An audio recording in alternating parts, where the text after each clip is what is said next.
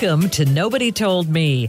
I'm Jan Black. And I'm Laura Owens. Do you often get angry? Do you think people in general are more angry these days than they used to be? And how can we best cope with our own anger and that of those around us? To help answer those questions, we turn to our guest on this episode, anger expert Ryan Martin, who's a psychology professor at the University of Wisconsin Green Bay. Among other things, he researches and writes on healthy and unhealthy expressions of anger. He also blogs about anger for Psychology Today, and he just did a great TED Talk on why we get mad and why it's healthy. Ryan, thank you so much for joining us today. Oh, thank you so much for having me. Your job is really interesting, and we're wondering how you got into being an anger researcher. Anger has been something I've been interested in for a very long time. Actually, as far back as when I was in college, I was really intrigued by why a lot of the kids I was working with got angry. So I used to work at a shelter for at risk adolescents. This was in St. Paul, Minnesota. And I would just see a lot of anger amongst the children that were residents there. And I think one of the things that was interesting is what I realized later, much later, is, you know, how much these kids had to be angry about. And, you know, that the world had been very, very unfair to them. So they had a lot to be hurt by, a lot to be sad about, a lot to be angry about.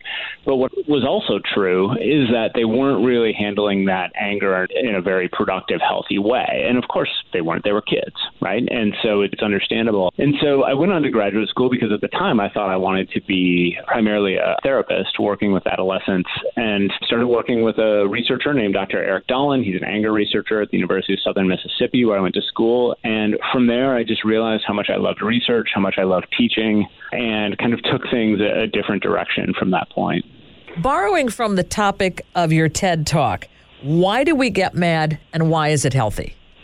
Most people think that the reason we get mad is just purely because of a provocation, right? And so you hear that in, frankly, in the way people talk about their anger. They oftentimes use the expressions, well, it made me so mad when this mm-hmm. happened, right? Mm-hmm. I got mad yep. because this happened. And, you know, ultimately, well, of course, it's true that those provocations matter. What matters more is really how we interpret those provocations, right? So when we experience some sort of event, we decide if this is negative, we decide if this is blameworthy if it's punishable, and so on, right? We make those decisions, and it happens extraordinarily quickly that we really, the second we experience this event, we immediately decide how bad it is, whether or not we can deal with it, and so on. But of course, it's not just that, because on top of all of that is that the mood we're in the moment it happens makes a difference. So if I'm anxious, if I'm in pain, if I'm tired, if I'm hungry, all of those things influence whether or not I get angry. And so it's this confluence of events of pieces that, you know, the, this provocation, how we interpret that provocation, the mood that we're in at the time, all of that come together and sometimes in this sort of perfect storm that lead to anger. Now, the second part of the question was why is it healthy? Well, it's healthy because all emotions, anger included, they exist in us because they serve this evolutionary purpose, right? They exist because they helped our ancestors survive in these sort of cruel natural settings. And so, just as my fear alerts me to danger, so I, am scared of a spider or heights or, or something like that, that alerts me to danger and tells me to get away from it. My anger alerts me to injustice, and it says, okay, something unfair is happening.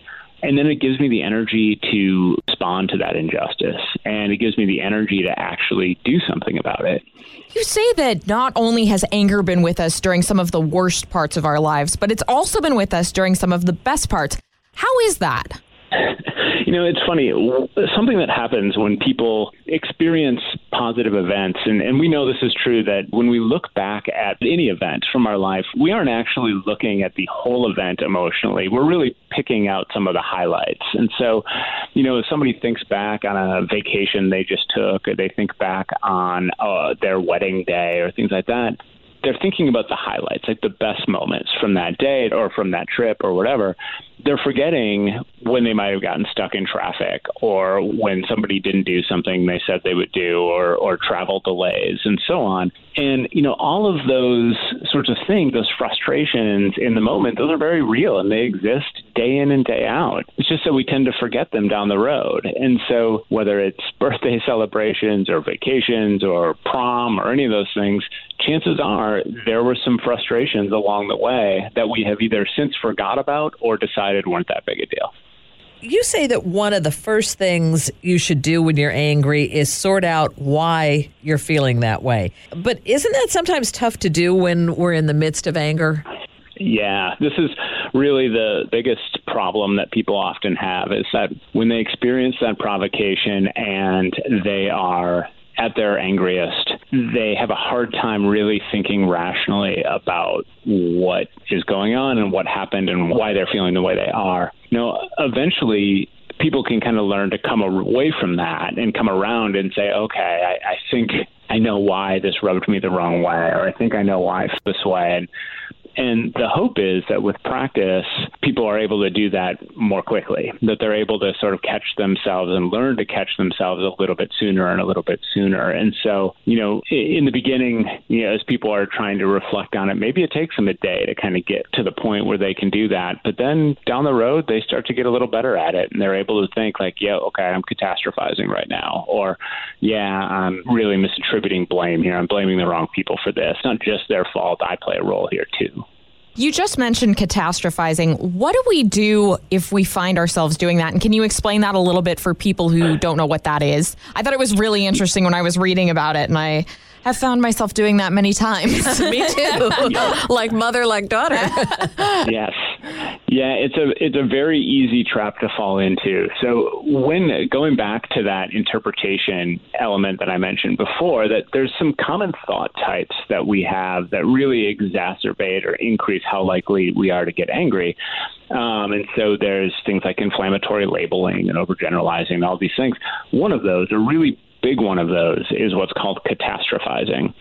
And catastrophizing is basically the tendency to blow things way out of proportion and to make things much worse in your mind than they actually are. And I should mention that these concepts are much, much uh, older than I am as far as who discussed them. So people like Dr. Aaron Beck and um, Albert Ellis were talking about these concepts a long time ago. And what catastrophizing really does is when we blow things out of proportion, we say things like, okay, so now I can't find this phone number that I said I needed to find. And instead of just saying, oh, that's frustrating, I'm going to have to figure this out, you say, oh, this is the worst thing that could have happened. I really needed that number, and now what am I going to do? And you know, you kind of blow this up as though it's ruining your whole day or your whole week or your year or your career or whatever. And the reason why it's such a big deal in anger is because part of the equation for why we get mad is not just is this thing bad, but it's how bad is it? Can I cope with it? And if you decide that you can't cope with this problem, then you're more likely to get really angry. So a mild frustration becomes a, a massive frustration. What advice do you have on ruminating about a situation that has made you angry? Oh, man. Another one. Another family trait. yeah. So, in the spirit of full disclosure, too, this is the thing that I am worst at. So, I am a terrible ruminator, so much so that when my son was about two years old, we were driving someplace, and maybe he was a little older than that, maybe three. We were driving someplace, and I was thinking to myself, and he said to me, What? And I said, uh, I didn't say anything. He said, Yeah, you did. And then he repeated all my thoughts back to me. And uh, I realized I'd, I'd been speaking out loud in the front seat. And he, either that or he could read my mind. But um, so, so when it comes to rumination, again, one thing people should know is that rumination is also, in some small doses, uh, a healthy practice because really it is just that it's practice. It's you kind of working through a situation, thinking about what you could have said or could have done differently. And as long as it doesn't get too ranty in your mind, it's actually a pretty healthy thing to do. And it actually, you know, one of the things that makes humans really interesting species is that we're able to kind of think about events in ways that other animals can't uh, or other creatures can't. And we're able to uh, kind of think through situations and how we wish we would have handled them and so on. And that's really what ruminating is. Now, it, of course, gets to a point where it can be maladaptive, either because it becomes just too, one, it, sometimes it increases your anger again and again and again, right? So you're not just getting angry that first time, you're getting angry each and every time.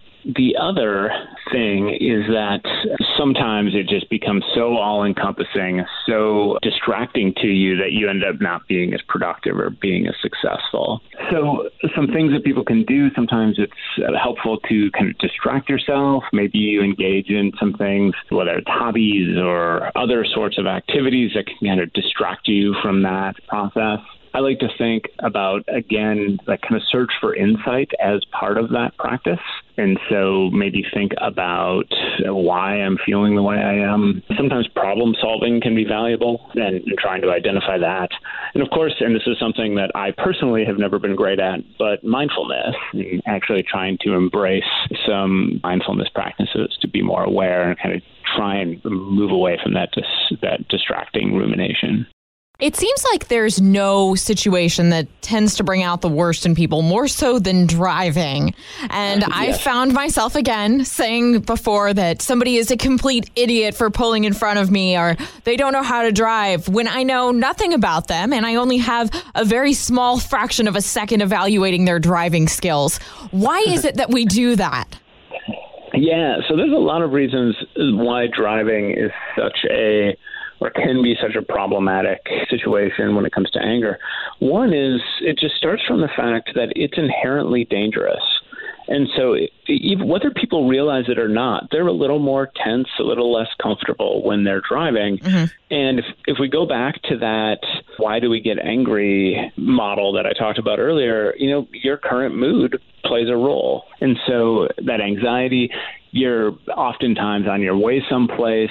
Uh, well, you're always on your way someplace. And so there are those things that interfere, kind of block your goals. And we know that's a reason why people and, and frankly all animals get angry. So things, you know, blocking your goals. There's also the fact that all of these other drivers, there, there's all these kind of written rules of the road, but there's also these unwritten rules. So what speed should people be going? Things like that. Those tend to um, you know, if I think the correct speed is this, you know, I'll use my father-in-law as an example. He thinks you never go over the speed limit ever, right? I'm more of the five over sort of uh, uh-huh. mentality. Uh-huh. If both of us are on the road, you know, I might find him to be a hazard because he's going too slow, and he probably finds me to be a hazard because I'm going too fast and you know everybody on the road has some slightly different rules that they kind of live by and operate by. And when people violate those they get angry at them. But then you add to it that we know nothing else about the people on the road and that and and so it becomes very easy to label them as a complete idiot or a total fool or something worse when really we don't know a whole lot about what's going on. The example I often use, you know, you imagine you're driving somewhere and person in front of you is driving you know, well, five miles below the speed limit, and you're getting frustrated, and you're thinking, why are they doing this? Why won't they just get out of the way? And you, you call them names in your mind and things like that, or out loud. Then, yep, or out loud. um, and if you uh, if you had a moment and somehow we're able to learn that that person had just recently been in a car accident and this is their first time out on the road or that they had a newborn in the back seat and they were driving home from the hospital, you know, your attitude changes, uh, I would think, you know, and you might now see this as, okay, I understand why they're being extra careful. I understand that. And I think that, you know, we never know those things about the other people we encounter in our lives. And because we don't know those things, we sometimes jump to the worst possible conclusion. So, what is your advice for dealing with road rage if we feel it or if we're on the receiving end of it? Yeah, I think if you are feeling it, um, this is a case where I do think, you know, um, I think anger has a, a, lot of potential to cause problems. And so, even though I've said many times that anger is healthy, it is certainly unhealthy in certain circumstances. And this is a place where it can be really dangerous. Um, first thing I, I often tell people is to actually think a lot about the types of situations where they're likely to get angry behind the wheel and then do their part to avoid those situations. So, oh, again, use an example from my life. Um, I I am I'm pretty chill when I'm driving. I don't get too angry, except in one circumstance, and that circumstance is when I'm running low on gas.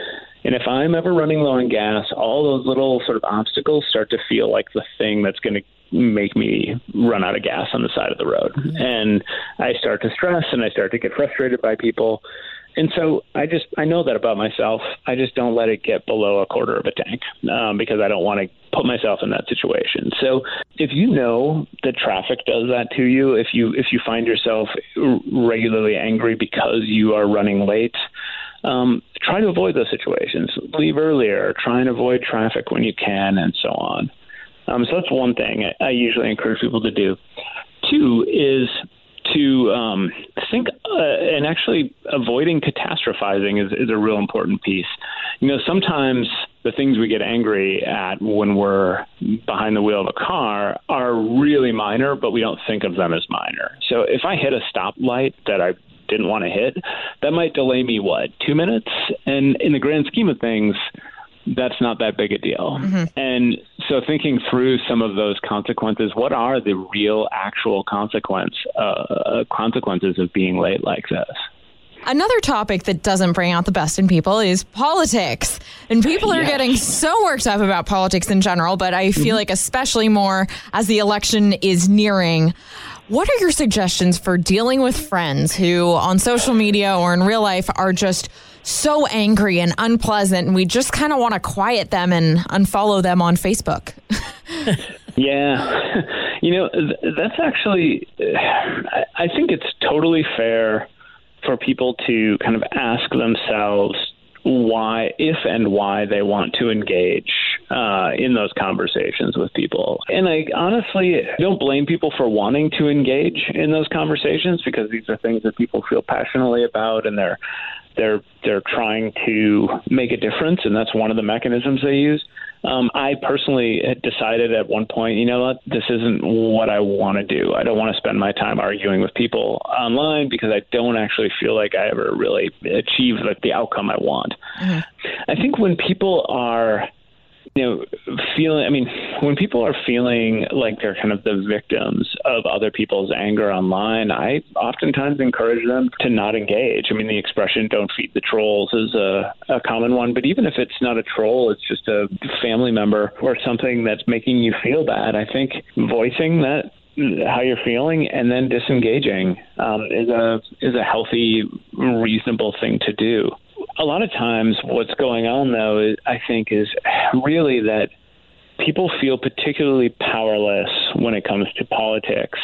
And they also see these situations where you know the, these situations the things that are happening really matter. Uh, you know that this is that the political outcomes unlike another area where people get really angry and that's sports the outcome of political situations really do matter to people's lives, oftentimes in a very meaningful way. And so that coupled with the helplessness people feel leads to anger and, uh, and attempts to lash out in ways to try and do something about it. So, do you think we're becoming a lot more angry as a society overall than we used to be? Because it seems to me uh, when I compare, you know, growing up like in the 1960s and 70s, um, it seems like it was a different time then. I mean, you know, now I'm, I'm saying that and I'm thinking, well, there was angry anger in terms of, you know, rioting in the streets and stuff. Mm-hmm. But it just seems like overall as a society, we've gotten a, a, lot more angry and a lot more likely to use four letter words that we would have been appalled at using mm-hmm. in the 80s or in the 70s. Yeah, I uh, that's a great question, and it's a question I get all the time. Um, and I don't. I wish I knew the answer. I wish I knew and could say unequivocally. The problem is we don't really have any metrics to base it off of. I do agree that how people tend to voice their anger has likely changed uh, in the sense that things that were uncommon or unacceptable then may be more common and more acceptable now. I I suspect that in some ways we are an angrier society, and I and I wouldn't necessarily say that's because I see so much as I can think of some changes that have occurred that have led to that. Um, I, I think, for example, I, I think just increases in population, people living more closely to one another. Anger is very much a social emotion, and so you know we have more opportunities for it because we we are kind of bumping into and interacting with people so often, and uh, people who are anonymous in some ways. So there's a lot more of the provocations, right? I mean, traffic is just more prevalent now, and that's one of the things that brings it out. I also think that social media has uh, really changed the way human beings experience a lot of emotions. Mm-hmm. Um, you can hide anger. behind your username, or you can hide behind yeah. Facebook and Instagram. Yeah, I think it's really. I can think of two ways that it's really changed things. One is just what you're saying that it's it's given people a new mechanism to express their anger. So I can, when I'm mad, take to Twitter or take to Facebook and and tell the world about it in ways that I couldn't 15 years ago. But the other thing is that I'm exposed to so many more opportunities to feel that, you know, when I scroll through Facebook, really what I'm seeing is a lot of opportunities to feel, and not just anger, but joy and sadness and fear that I didn't have access to 15 years ago. So I know if now if some friend of mine feels very differently about politics, we maybe never would have talked about that 15 years ago, but I know now that they feel that way. Or, and of course, the other side of it happens too, right? I, I see that, you know, a, a friend got married who I wouldn't have known that 15 years ago, but now I do. And so there's an opportunity to feel happy mm-hmm. that I wouldn't have had.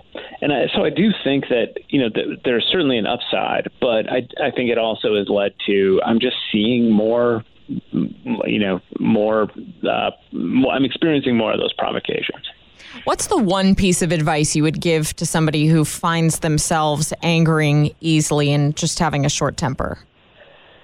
Yeah, I think I would encourage anyone and everyone to search for insights into their life. Like, think about why they're getting angry and then think about what to do about it. You know, I think there are absolutely good reasons to get angry, and that's really the goes back to the nature of that TED talk I did. Is that I, I believe that people there there are things we should be angry about, um, and sort of the secret is to figure out what are the things I should be angry about and what do I do about it when I face them versus what are the things I can let go and not let get to me? And and how do I deal with that? What could you expect from anger management classes if you feel like hey I really need some help with this? Yeah, you know, I think uh, one of the things I'd say is a lot of times those classes are very focused on some strategies that I think are helpful, like deep breathing and meditation and progressive muscle relaxation and things like that. And I think those things are very helpful. They're very helpful for people who are experiencing anger and want to lessen or decrease that anger in the moment. What those classes, my experience has been that those classes tend to focus less on that insight piece. They tend to focus less on the why are why are you getting angry and what can you do about it piece that they tend to be very focused on once you're getting angry here's how you lessen it instead of the why are you feeling angry and what can we do about it as an anger researcher, I feel like everybody must be coming up to you all the time and sharing their anger stories and asking for advice. And I'm wondering if you feel like that's made you an angrier person or if maybe it's had the opposite effect. Yeah, that's a great question. Um, so people certainly do like to tell me those stories. I, I get, um, especially family, like to call me with uh, examples and things like that, and I love hearing them because, well, sometimes they're just really interesting and really intriguing, and, and they're fun to kind of think about and pick apart a little bit. And I do think that the nature of this is that I'm exposed to a lot of these sorts of provocations. Typically, though, when people tell me those stories, they really focus on what the person did and not so much what made them angry in the first place. Mm-hmm. So they'll they'll write me and be like, "Yeah, did you hear so and so shot their television? You know, or did you did you see this this fight that broke out between uh, between this person and this person? Can you believe that?" And so it, it tends to be more on the outcome than it is, and less about the uh, the the provocation, the thing that started it. What role can an apology play in taking the steam out of an anger situation? Yeah, you know, that's a really, really great question because um, I do think that there is a, a really important role for forgiveness in this conversation, and that sometimes that is a thing. You know, a lot of times people will ask me, "Is anger?" Secondary to depression? You know, do, and is is it like are people really sad and their anger is like manifesting itself from that sadness? And I think sometimes that's true, but really what I think is more true is that at the core sometimes is that people are feeling hurt. And sometimes that hurt comes out as anger, and sometimes that hurt comes out as sadness, and sometimes it comes out as jealousy. Um, but I, I think that sometimes when people are feeling hurt, that hearing the words "I'm sorry" do really make all the difference. Um, and that that kind of you know hearing that sorry allows you to more easily forgive the person and move on. Uh, another important part of this too that is kind of, sort of related is just the the notion of conflict management and, and to think about anger less as this singular provocation, but more of a well, we've got this this fight is brewing between me and this other person or this conflict is brewing. And and this goes back to your question about social media uh, or about anger over politics especially online. And that is sometimes it's helpful to think about what the goals are what you want to come out of this. And sometimes the answer to that question, I hope, is I want to preserve this relationship. And when people make the relationship the goal and say, I want to preserve this relationship instead of I want to win this argument, um, I think that that can really go a long way for people and kind of tampering down some of that anger. And Ryan, as you know, our show is called Nobody Told Me. And at the end of the episode, we always ask our guests, What is your Nobody Told Me lesson? So, what is it that you wish someone had told you about anger that would have saved you from some frustrating moments along the way? Yeah, I wish I would have learned, and I still remember exactly when I learned this, and it wasn't that late, but I wish I would have learned going into it that anger is good and healthy and that we should experience it and, and sometimes we should experience it often. Um, I do remember the person who who showed me that. It was actually in my thesis defense, and he uh, and he uh, he he took me down a line. He's a very very smart man. Who is his name is Bill Lyddon. He has since passed away, but he uh, took me down sort of a line of questioning, and I sort of realized I was stepping in it a little bit. And then he asked this question about, or, or essentially made it clear that yeah, there are things we should be angry about, and I kind of remember this sort of aha moment of like, yeah, he's he's absolutely right, and I'm thankful he did, even though it made for a little bit of an uncomfortable moment at my thesis defense. Ryan, how can people connect with you on social media, the internet, and also through your podcast? Yeah, so they can find me on Twitter at RyCMart. That's R Y C M A R T. Um, my blog is called alltheragescience.com.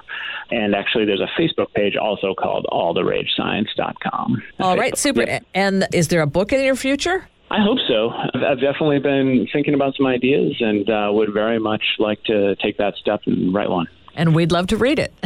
And have you on after. And have you on after you have a place to go. Yeah. well thank you so thank you so much for joining us. Our thanks to professor ryan martin. You can check out his blogs for psychology today his ted talk on why we get mad and why it's healthy and also visit his website which again is called alltheragescience.com i'm jan black. And i'm laura owens. You're listening to nobody told me. Thank you so much for joining us